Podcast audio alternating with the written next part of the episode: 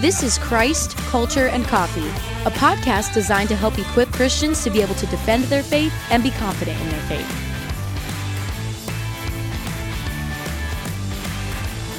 Hello, welcome to Christ Culture and Coffee. I'm your host, Robbie Lashua, and today I'm solo. Obviously, if you're watching on YouTube, you know Tyler is not here in the room. He is on a much needed vacation. I'm happy for him. He's living his life with his wife and his uh, extended family and stuff. So we miss you, Tyler, but he'll be back next week to continue our series on New Testament reliability. So today we're going to get into some, I think, awesome evidence for why we can trust what the New Testament says But before we do that, we want to do a coffee tip because this is Christ Culture and Coffee. So the coffee tip for today is promoting a really cool company that makes really great coffee, and it's called Black Rifle Coffee Company. So uh, last week, I had some of my really good friends uh, text me and they said, Hey, uh, we dropped off a bag of Black Rifle coffee on your doorstep because we got extra in our shipment. So we want you to try it and see if you like it. So uh, I get home and my wife shows me this uh, Black Rifle Coffee Company Blackbeard's Delight. It's a dark roast. It's it's really good. I like it a lot. I've been drinking it uh, for the past few days. And uh, I wanted to promote them because this company is really interesting. It's veteran owned, uh, and they hire a whole ton of veterans uh, to to work at this company. It's a really cool place. It seems like the community there is awesome, and they really want to give veterans a um, a role in their company when when they come in and uh, start working there. So you should check out their website for more info about it and to order some uh, coffee for yourself. They have a whole bunch of different kinds of roasts, uh, decaf, all this different kind of stuff. Uh, but you can go to blackriflecoffee.com and you can check them out. But I would recommend uh, Blackbeard's Delight. It's a really good dark. If you like dark, it's a really good uh, blend for that. So shout out to Black Rifle Coffee Company for giving my friends a free bag that they gave me. So there we go. We all win. All right. Well, hey, let's dive into the topic for today. So, we're talking through is the New Testament reliable? Can we trust what the New Testament says? And last week we talked about how there are certain criteria that historians look for when they are trying to figure out events that happened in the past. And these criteria are they want multiple independent sources. They want these sources to be early reports instead of, you know, written way later after the fact. Uh, they would love it if there were eyewitness reports because then you have from somebody who was actually there. Uh, if there's embarrassing details in the accounts, it adds validity to it. And if there's enemies who agree with the accounts, it adds validity to it because typically uh, people who disagree on uh, important things uh, don't usually agree. So if they do agree and they both say something happened, it most likely happened because there's no other explanation for why they would both be saying something happened. Uh, so last week we looked at the multiple independent sources aspect of the New Testament, and we also looked at how early the reports were right? And we talked about how how that uh, creed in 1 Corinthians 15, 3 through 8, probably dates somewhere between six months to three years after the death of Jesus, which means Christians were saying Jesus died and rose again after he was buried, and he appeared to a whole bunch of people. They were saying this in the town where this supposedly happened six months to three years after uh, Jesus rose from the dead, which is an extremely early report. Uh, for today, we want to press into the claim that eyewitnesses wrote the New Testament. All right. So, is this actual eyewitness testimony or is it made up later, or is it second, third, fourth, fifth hand information that people heard that they wrote down? So there's a few different ways to uh, look at the eyewitness testimony, but I think it's important for us to start off with saying that the New Testament writers claimed that this was eyewitness testimony. Okay? So I want to read a few verses to you to show you that this is what they're claiming. Doesn't make it true, but it's what they said. So Luke 1 1 through 2 says this Inasmuch as many have undertaken to compile an account of the things accomplished among us, just as they were handed down to us by those who from the beginning were eyewitnesses and servants of the word. Okay, so this is the very beginning of the Gospel of Luke, and he says, Listen, a lot of people have tried to compile accounts of these things, as they were handed down from the beginning from eyewitnesses. So he's claiming that he got his story from the eyewitnesses. It was handed down to him from the eyewitnesses. Okay, so we have to say that Luke is um, secondhand eyewitness reporting, right?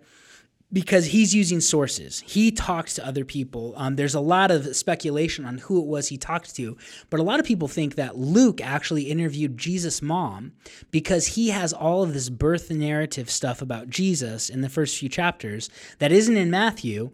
And uh, he says things like, uh, Mary pondered these things in her heart. And you go, well, how do you know that? He probably interviewed Jesus' mom. He says that he interviewed a lot of people and that he spoke with eyewitnesses. So the Gospel of Luke claims to be a report from the eyewitnesses. 2 Peter 1:16, Peter says this: For we did not follow cleverly devised tales when we made known to you the power and coming of our Lord Jesus Christ, but we were eyewitnesses of his majesty. So Peter claims that he was an eyewitness. He claims, that, and he says, we, right? The disciples, we saw this. He's including himself as an eyewitness. And then in the Gospel of John, John 1, verse 14 says, And the Word became flesh and dwelt among us, and we saw his glory, glory as of the only begotten from the Father, full of grace and truth. Okay, so he's saying that the flesh, the word became flesh and dwelt among us, plural, right? He's, he's including himself in that. And then he says, and we saw his glory. So John is claiming that this is eyewitness account too, by including himself as being one of the people who saw his glory and whom he dwelt among. So the New Testament documents, um, a lot of them, I would say almost all of them, are eyewitness testimony of the events that they're recording. Matthew was a disciple, and he rec- he wrote the book of Matthew. John was a disciple. And he writes the book of the Gospel of John, the epistles of 1st, 2nd, 3rd John, and he writes Revelation. Peter was a disciple, right? And most believe that Mark is Peter's account as written down by his friend John Mark. So Peter's behind the Gospel of Mark, and he writes 1st and 2nd Peter.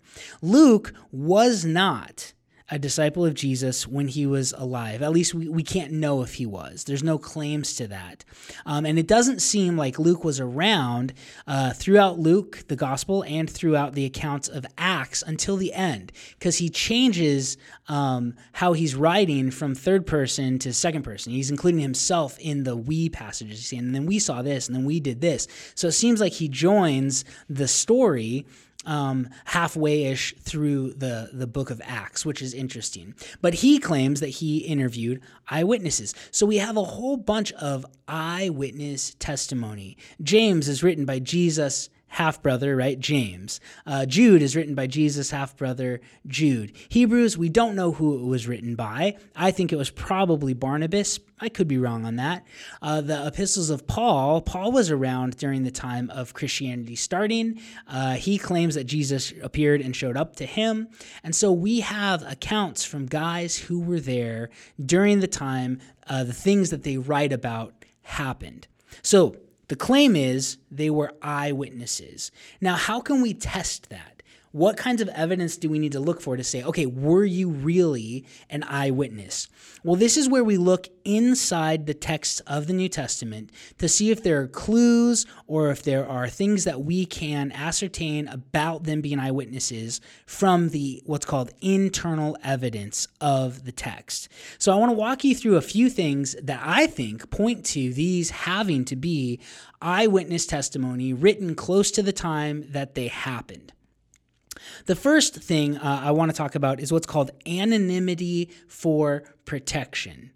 Anonymity for protection. There are places in the Gospels where they don't tell you uh, certain people's names.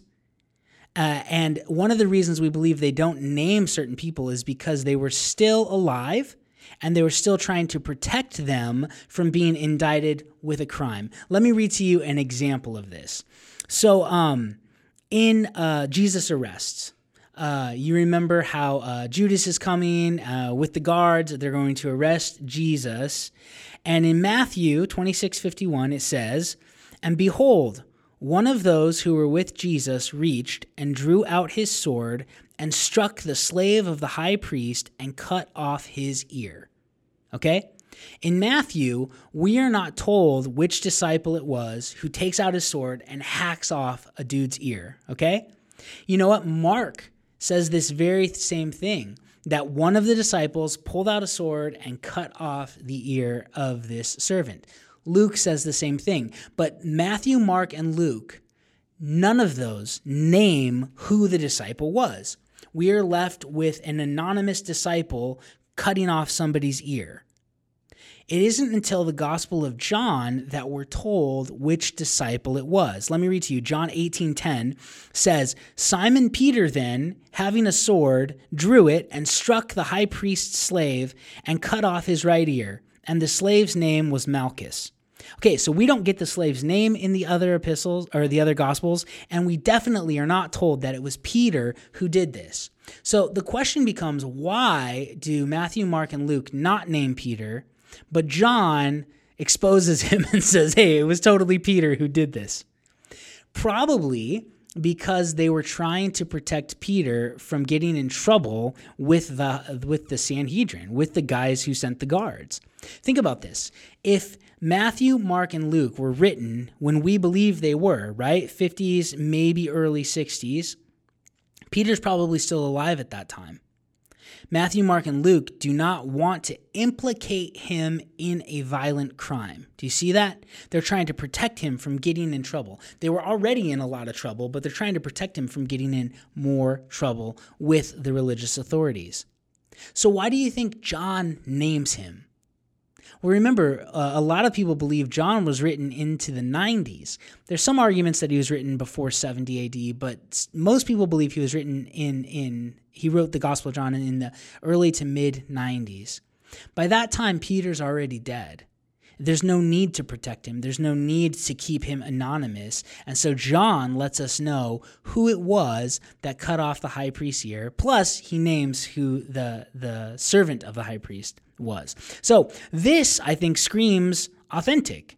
That why else would you leave out that detail of who it was unless you were trying to protect them because they were still alive, which means that these books were written early on by people who were eyewitnesses, who knew that Peter was still alive. There's another one of these when you look at the woman who anoints Jesus' feet with perfume the week before he's killed.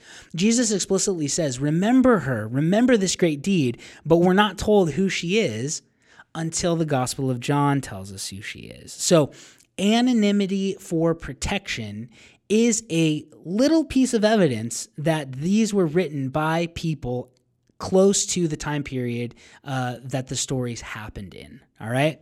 Another thing is that we have a lot of embarrassing details in the account, which makes us think it's authentic. The idea behind this is you wouldn't make up embarrassing details about yourself if you're trying to convince people to join your cause or follow your cult, right? It's a horrible idea to make up embarrassing details. And the Gospels are filled with embarrassing details. The epistles are filled with embarrassing details. I mean, you think about First Corinthians.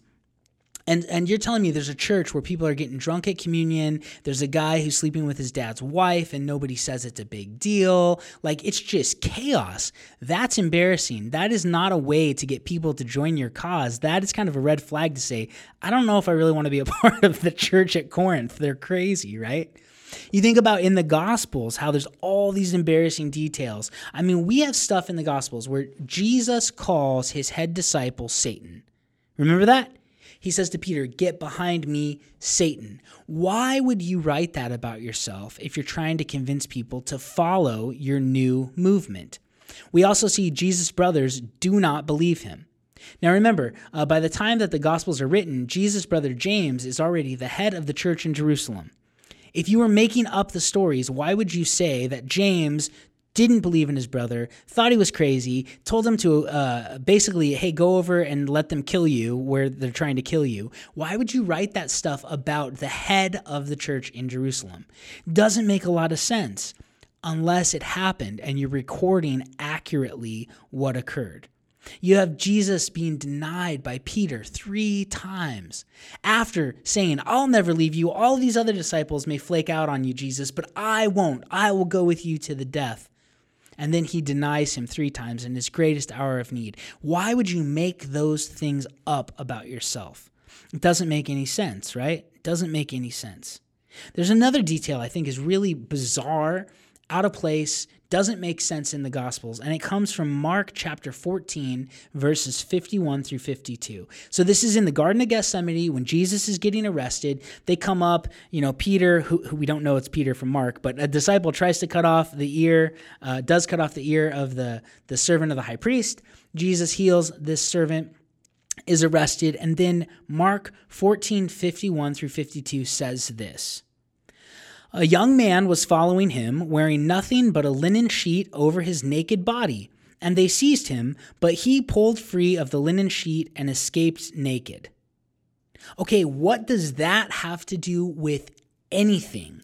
Like, this seems so bizarre and so out of place. Why, if you're making up a story about the betrayal of who you claim is the Son of God, why would you tack on two verses at the end of that account about some kid who's following and then he runs away and the guards pull off his clothes and he escapes naked? It makes no sense. What is this? Most commentators believe that this is Mark saying, I was there at the arrest. That was me. A lot of people believe that the, the Last Supper was had in the upper room of Mark's mother's house, that he was around, and that when the disciples and Jesus left for Gethsemane, he was in bed because it was late at night, but he took his sheet and he followed along after them. They'd say this is him validating that he was part of the story as, as an eyewitness to the story. Now, let's say that that's not the case what makes sense of these two verses being in the Bible? It's so pointless. There's no reason for this to be told other than if it actually happened and he's wanting to recount actual history. It's a bizarre thing to put in there. So the, the embarrassing details in the Gospels lend themselves to the authenticity of the Gospels. So that's an important uh, point that we want to uh, we want to look to. Now, there's another internal evidence that helps us think these were written by eyewitnesses close to the time period that they are recording. And one of the reasons for that is that the Synoptic Gospels, uh, Matthew, Mark, and Luke, had to have been written prior to 70 AD. Uh, and here's why. Uh, 70 AD is a very important date because it was in 70 AD that the temple in Jerusalem was destroyed by the Roman Empire. Okay? The Jews had been uh, causing uh, rebellious uh, fights against the Roman Empire, and Rome brought down an army and started just destroying Jerusalem. And in 70 AD, they ripped and tore apart the temple as Jesus prophesied and had predicted. Well, there's reasons to believe that the synoptic gospels, Matthew, Mark, and Luke, were written before the destruction of Jerusalem and the destruction of the temple. And here's a couple of reasons why. So in Matthew chapter 17, verses 24 through 27, Peter is questioned about whether Jesus pays the two drachma tax that was collected for maintaining the temple right? And you remember Jesus tells Peter to go get a fish, and then in the fish will be the coin, and you pay the tax with the coin. So Peter goes and pays it for him and for Jesus. So, what's the point of that story in the gospel? Isn't the idea that even Jesus paid the temple tax, so hey, maybe we should pay the temple tax? Make sense? Why would you need to include that story if the temple's destroyed and no one's paying a temple tax to it anymore. You see, people read this and go, this must have been written prior to it. Otherwise, this story has no point whatsoever, no application in the lives of people reading it. And it, it would be a waste of scroll space to write this. But if it had written, been written prior to the destruction of the temple, it makes sense. That's another reason we think these were written close to the time period that they happened in by people who were actually there. Another thing that you see in Matthew is that Sadducees are mentioned a lot. When I was a kid, I'd always confuse Pharisee, Sadducee, scribe, whatever. It's all the same. It's not all the same. Um, the Sadducees were a group of people who were kind of playing political. Um, uh, nice with the Roman Empire. They were Jewish, but they were kind of secular Jewish. They only believed in the first five books of the Bible, only the, the law, the books of Moses. That's all they thought was authoritative. Uh, they threw out Psalms and they threw out uh, the prophets. Uh, they also didn't believe in a resurrection of the dead. Uh, they didn't really believe in an afterlife. They didn't believe in angels or demons. Uh, they had a very bizarre theology where the Pharisees believed in all of that stuff. So the fact that Matthew mentions Sadducees is important because after the destruction of the temple in 70 AD, the Sadducee party dissolved and didn't exist anymore. Because Rome had basically said, We're done with you, we're destroying your city, and there was no political gain to be made for these guys anymore. Sadducees ceased to exist after the destruction of the temple and of Jerusalem. So why would Matthew mention Sadducees so many times and and in Matthew 22 have Jesus arguing against Sadducees and against their theology? It, it's it's pointless unless Sadducees were still around when he wrote the Gospel of Matthew. Also, in Matthew 12, 7, uh, Jesus is being questioned about why uh, he's breaking the Sabbath and why his disciples are, you know, p- picking grains of wheat on the Sabbath and eating them. And then Jesus quotes Hosea 6 6, which says, I desire mercy and not sacrifice. Remember that? I desire mercy and not sacrifice. Uh, this Old Testament passage might have been chosen because uh, Jesus is is making the point that sacrifice isn't the most important thing. Mercy is more important. And the Pharisees were showing zero mercy to him or his disciples. Plus, they were way out of line because it was all these man made rules about the Sabbath they were breaking, not the God given rule about the Sabbath they were breaking. You remember Jesus says, was, the, was man made for the Sabbath or was the Sabbath made for man, right? And uh, uh, the the Pharisees were, were grilling them with this idea, but it doesn't make a lot of sense for Jesus to quote Hosea 6 6 about, I desire mercy more than sacrifice, if the temple was destroyed and the sacrificial system wasn't happening anymore, right? Matthew wouldn't waste space explaining that concept to a people who couldn't even sacrifice. It only makes sense if the temple was still uh, up and still functional uh, with sacrifices. So these are some internal reasons we think that it was written early on, and we think that it was written by eyewitnesses. Now, there are other people who, who kind of go through the book of Acts and do a similar thing with the book of Acts, saying that it had to have been written between 60 or 62 AD because of these factors. And I'm, I'm going to blitz through these a little bit, uh, but they are interesting. Um, uh, one author, uh, Colin Hemer, he says there's no mention in Acts of the fall of Jerusalem in 70. That would have been a monumental thing Luke would have recorded if it had happened. He doesn't mention it. Why? Because he probably finished his book before it happened. Um, there's no. Um, there's no hint of, of the, the animosity that was growing between Christians and the Roman Empire, especially with Nero. Remember, Nero started persecuting Christians like crazy and, and covering them in tree sap and lighting them on fire to burn as torches at his dinner parties, throwing them to the lions. Like, there's no mention of any of that kind of thing in the book of Acts. Why? Well, it probably hadn't happened yet which makes us think that it was in the early 60s the book got completed because by the late 60s, Nero was persecuting Christians like crazy. There's another thing that's not mentioned in the book of Acts, and it is the death of James, the brother of Jesus. He died about 62, uh, and this is recorded in many non Christian uh, um, uh, histories. Uh, Josephus talks about this in Antiquities of the Jews. Um, Eusebius talks about it, who was a Christian. There's, there's others. And why didn't Luke mention the death of the head of the church in Jerusalem? Makes no sense. Well, if he hadn't died before the book was completed, it makes sense, which means Acts was written early on. Um, there's a lot of other things. I just want to mention a couple more that are interesting about the book of Acts.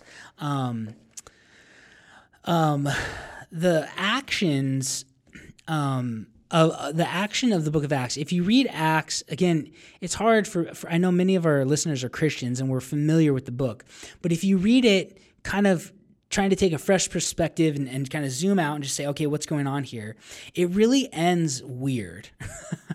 if you if you read it, it doesn't like conclude or anything, right? It's an odd place to end the book.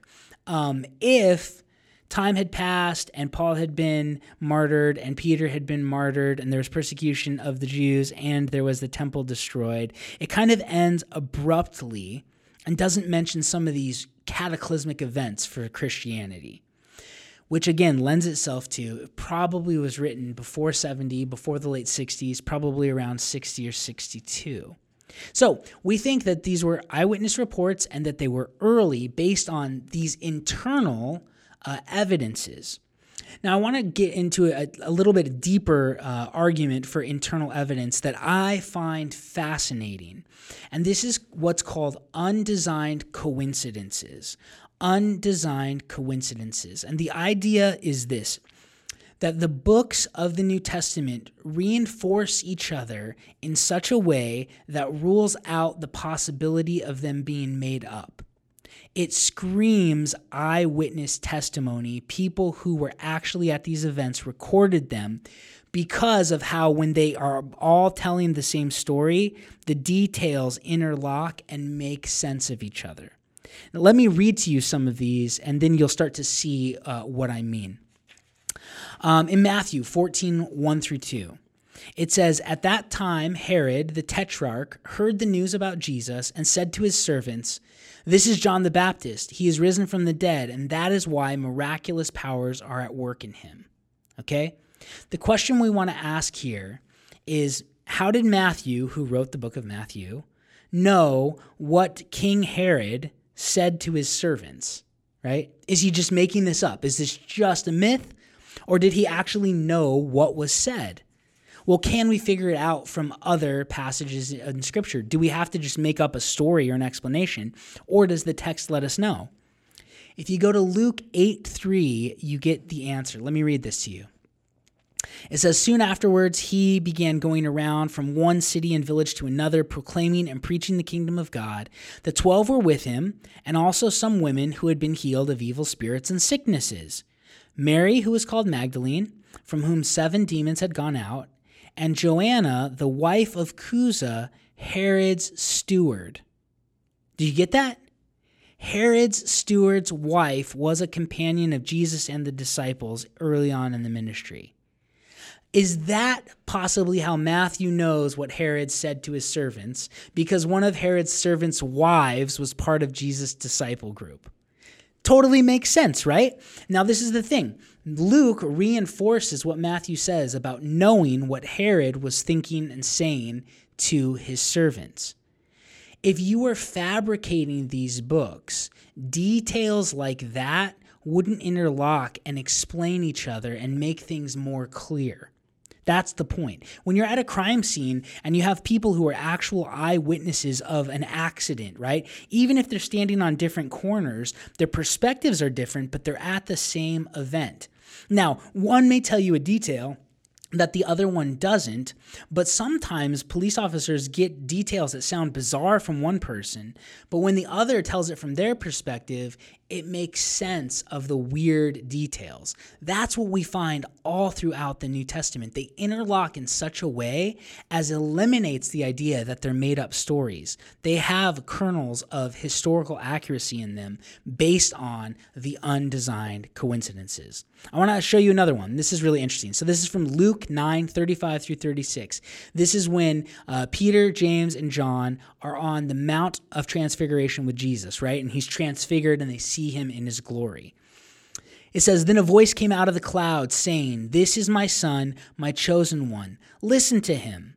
And when the voice had spoken, Jesus was found alone, and they kept silent and reported to no one in those days any of the things which they had seen.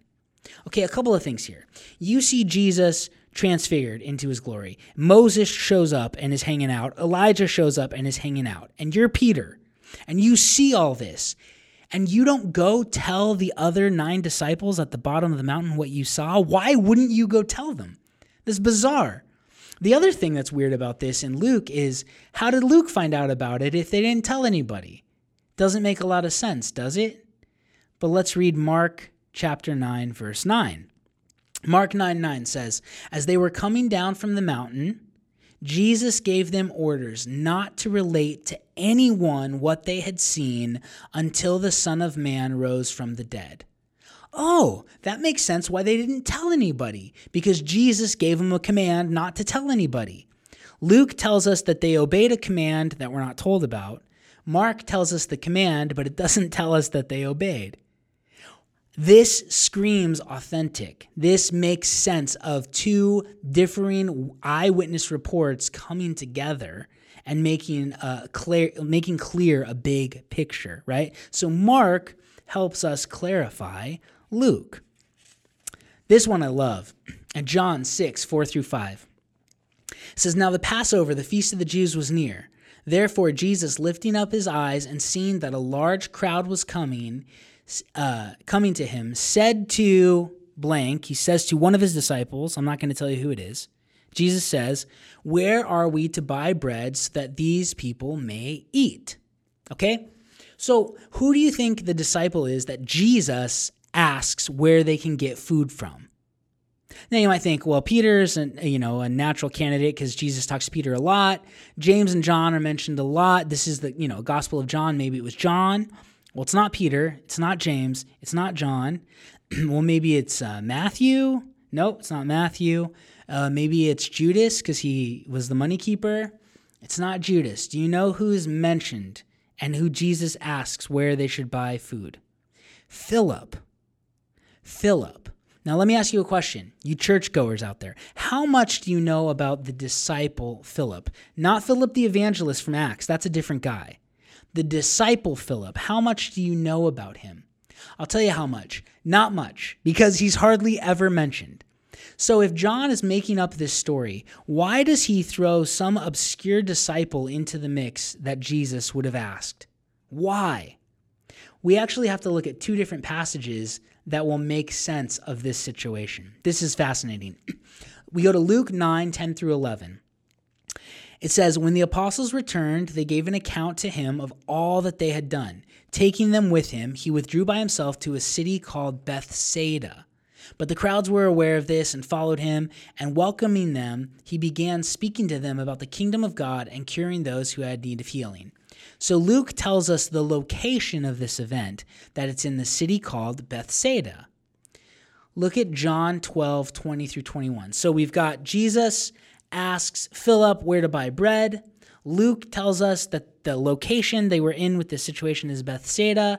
And then in John 12, 20 through 21, you kind of have this throwaway statement that wraps the whole thing together. Listen to this John 12, 20 through 21. Now there were some Greeks among those who were going up to worship at the feast. These then came to Philip who was from Bethsaida of Galilee, and began asking him, Sir, we wish to see Jesus. John 12, 20 through 21 tells us Philip's from Bethsaida. John 6, 4 through 5, we have Jesus asking Philip where to get food, and Luke tells us they're in Bethsaida when that happens. It makes sense to ask the guy who's from the town you're at where you buy food.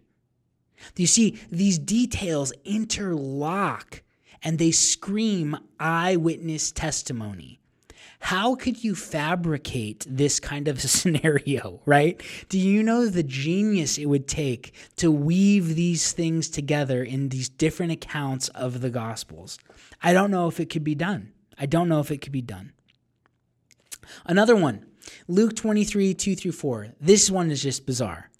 This is when Jesus is being tried, you know, and being uh, convicted to be crucified. The Jews bring him to Pilate, and it says this uh, Luke 23, 2 through 4. And they began to accuse him, saying, We found this man misleading our nation and forbidding to pay taxes to Caesar, and saying that he himself is Christ, a king. So Pilate asked him, saying, Are you the king of the Jews? And he answered him and said, It is as you say. Then Pilate said to the chief priests and the crowds, I find no guilt in this man. Why no guilt? Claiming to be Caesar is a big time crime. Uh, one of the reasons Pilate was in Jerusalem is to make sure there's no insurrections happening, that there's no uprising, that there's no rebellious militia forming to fight against the Roman Empire, because that kind of had been the MO of the Jewish people for a long time. So the Jews bring this guy and say, he's saying not to pay taxes to Caesar, and he claims to be the real king uh, Pilate wouldn't just be like, Are you the king? And Jesus says, Yeah, I'm the king. And he's like, I don't see what the big deal is. No, this is a huge deal. This makes zero sense in Luke. But if we read John, it clarifies it. Let me read to you a little bit of John 18 33 through 38. It says, Therefore, Pilate entered again into the praetorium, summoned Jesus, and said to him, Are you the king of the Jews? Jesus answered, Are you saying this on your own initiative, or did others tell you about me? Pilate answered, I'm not a Jew, am I? Your own nation and the chief priests delivered you to me. What have you done? Jesus answered, My kingdom is not of this world. If my kingdom were of this world, then my servants would be fighting so that I would not be handed over to the Jews. But as it is, my kingdom is not of this realm. Therefore Pilate said to him, So you are a king? Jesus answered, You say correctly that I am a king. For this I have been born, and for this I have come into the world, to testify to the truth. Everyone who is of the truth hears my voice. Pilate said to him, What is truth? And when he had said this, he went out again to the Jews, and he said to them, I find no guilt in him. This makes sense of Luke. we just don't have all of the dialogue, right? But Jesus tells Pilate, listen, my kingdom's not of this world. If it were, we would be fighting, we would be rebelling, we would be forming militia. My disciples would be storming your gates. But that's not my purpose. So Pilate's like, oh, he's some religious fanatic. He's some new age philosopher. Like, he's not claiming to be Caesar and he's going to conquer and take back Jerusalem for for himself, right? So Pilate's like, this. Eh, I don't see what this guy's guilty of. Like, what you're trying to say he's guilty of isn't what he's doing. It makes sense of Luke's account because we have more of the details. It interlocks and it clarifies uh, the story, which makes us believe these were eyewitness accounts from different perspectives. Another one, now I think this is interesting. This one moves from uh, a gospel to an epistle. uh, again, Mark has these like bizarre details in it that don't fit. Like we said, like about the, the young man who fled naked, right? Here's another one that seems to be so inappropriate for where it's at. Let me read to you Mark 15 21. So this is uh, Jesus is being led out of the city. He's carrying his cross to Golgotha. You remember he passes out and he can't carry his cross anymore, right? So this is like a real serious portion of the Gospel of Mark. And in Mark 15 21, it says this Jesus passes out, and they pressed into service a passerby coming from the country, Simon of Cyrene, the father of Alexander and Rufus to bear his cross. Okay, time out. I understand that they he's recording and there was this guy there who they made carry the cross the rest of the way and he even gives us the detail of the guy's name, but why does he tell us who his kids are? it's it's bizarre. It's like out of place. He's like, oh, you know, the, the dad of Alexander and Rufus.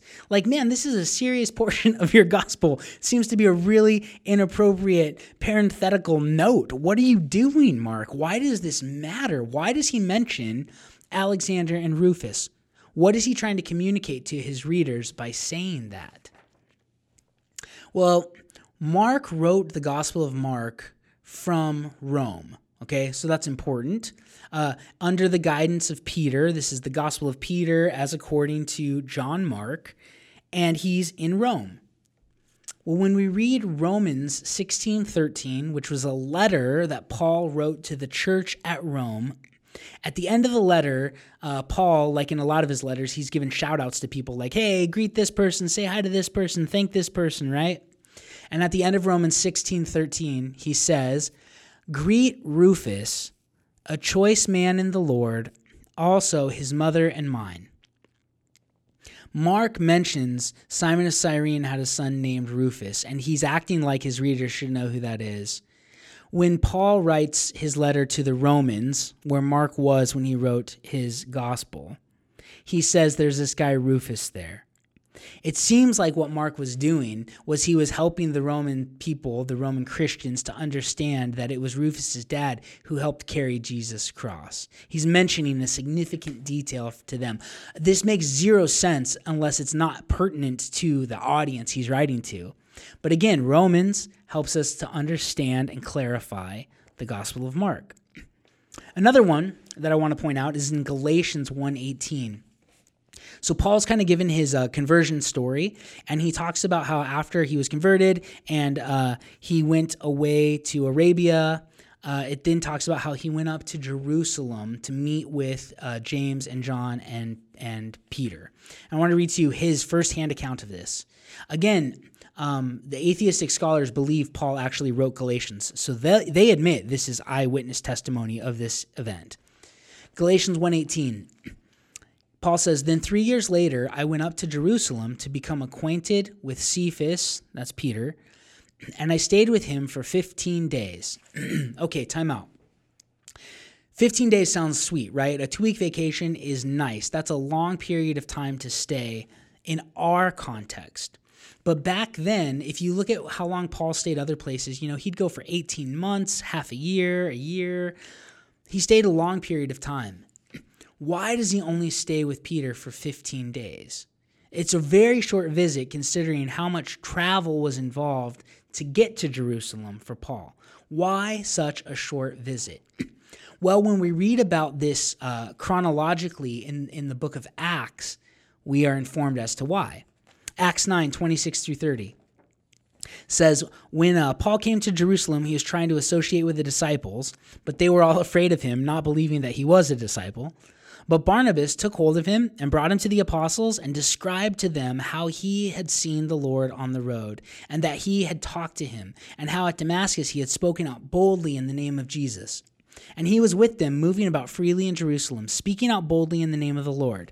And he was talking and arguing with the Hellenistic Jews, but they were attempting to put him to death.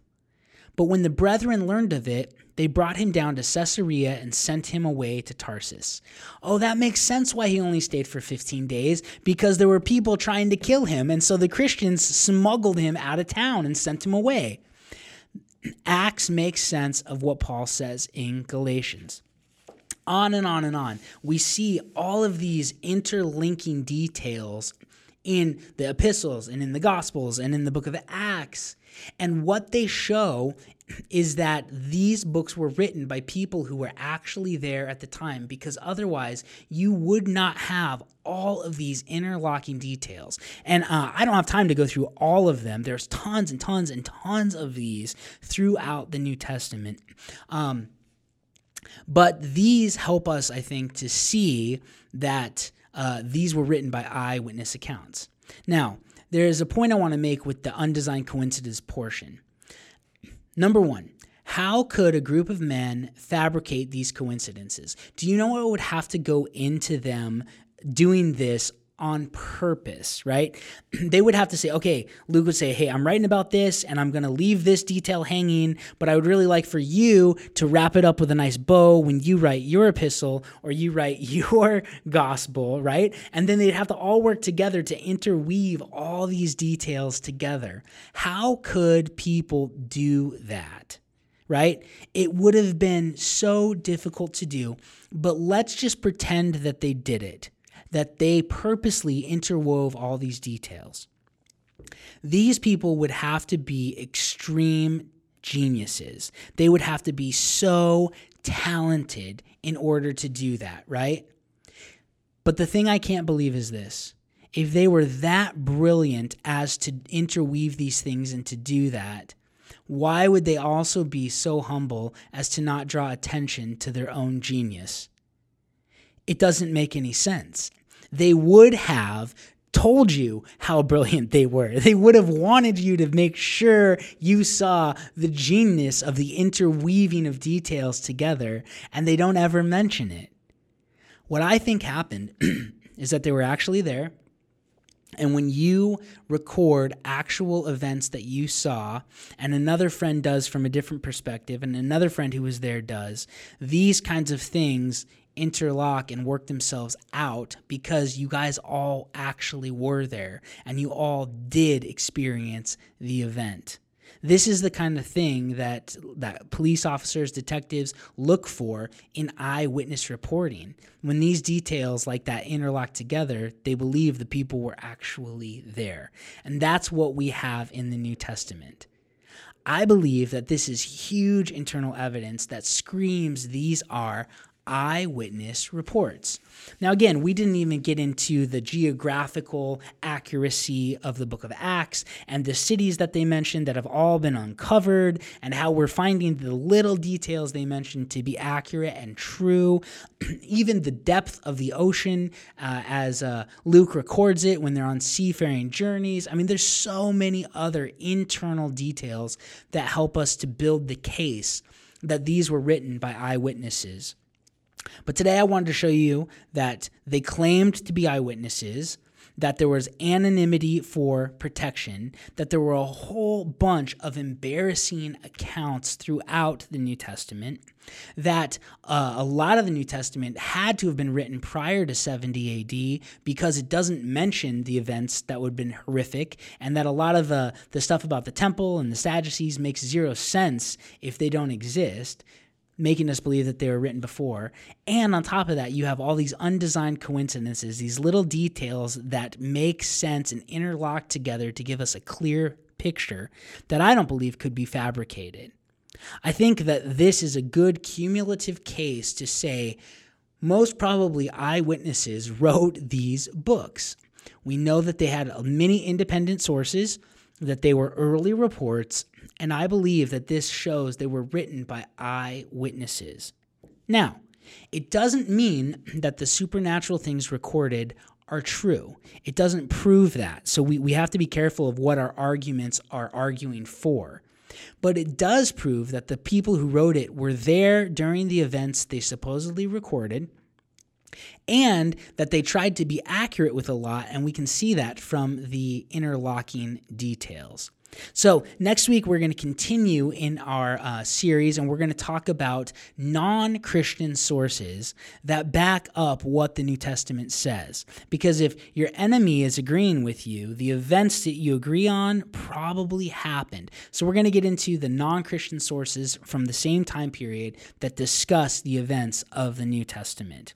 But hey, thanks so much for being with us today on Christ Culture and Coffee. Uh, I love doing this show. I miss Tyler. It's always funny to do it, you know, by yourself, staring at a camera, talking in a room all alone, and uh, not feeling crazy. But I'm glad that you're out there. I'm glad that you're listening, and uh, I hope this has been an encouragement to you that the New Testament's legitimate, you guys it's very trustworthy and there's a lot of different reason and and um, arguments and evidences for why it is a trustworthy book.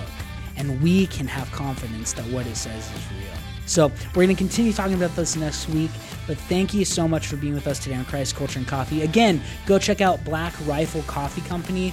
Really good stuff. And if you would, uh, subscribe to us on YouTube. If you're just a listener, it would still help us if you would go subscribe to us on YouTube because we're trying to build that platform. Share these. Uh, episodes with your friends. Let other people know about what we're doing. If this ministry has been a benefit to you, we just ask that you would promote us and share it with other people so that we can equip Christians to be confident in their faith and to be able to share their faith seriously with a culture that needs to know who Jesus is and needs to know they're loved and needs to know there's hope and there's purpose in this life even when things seem crazy. So please share us with, with your friends, your family, your church.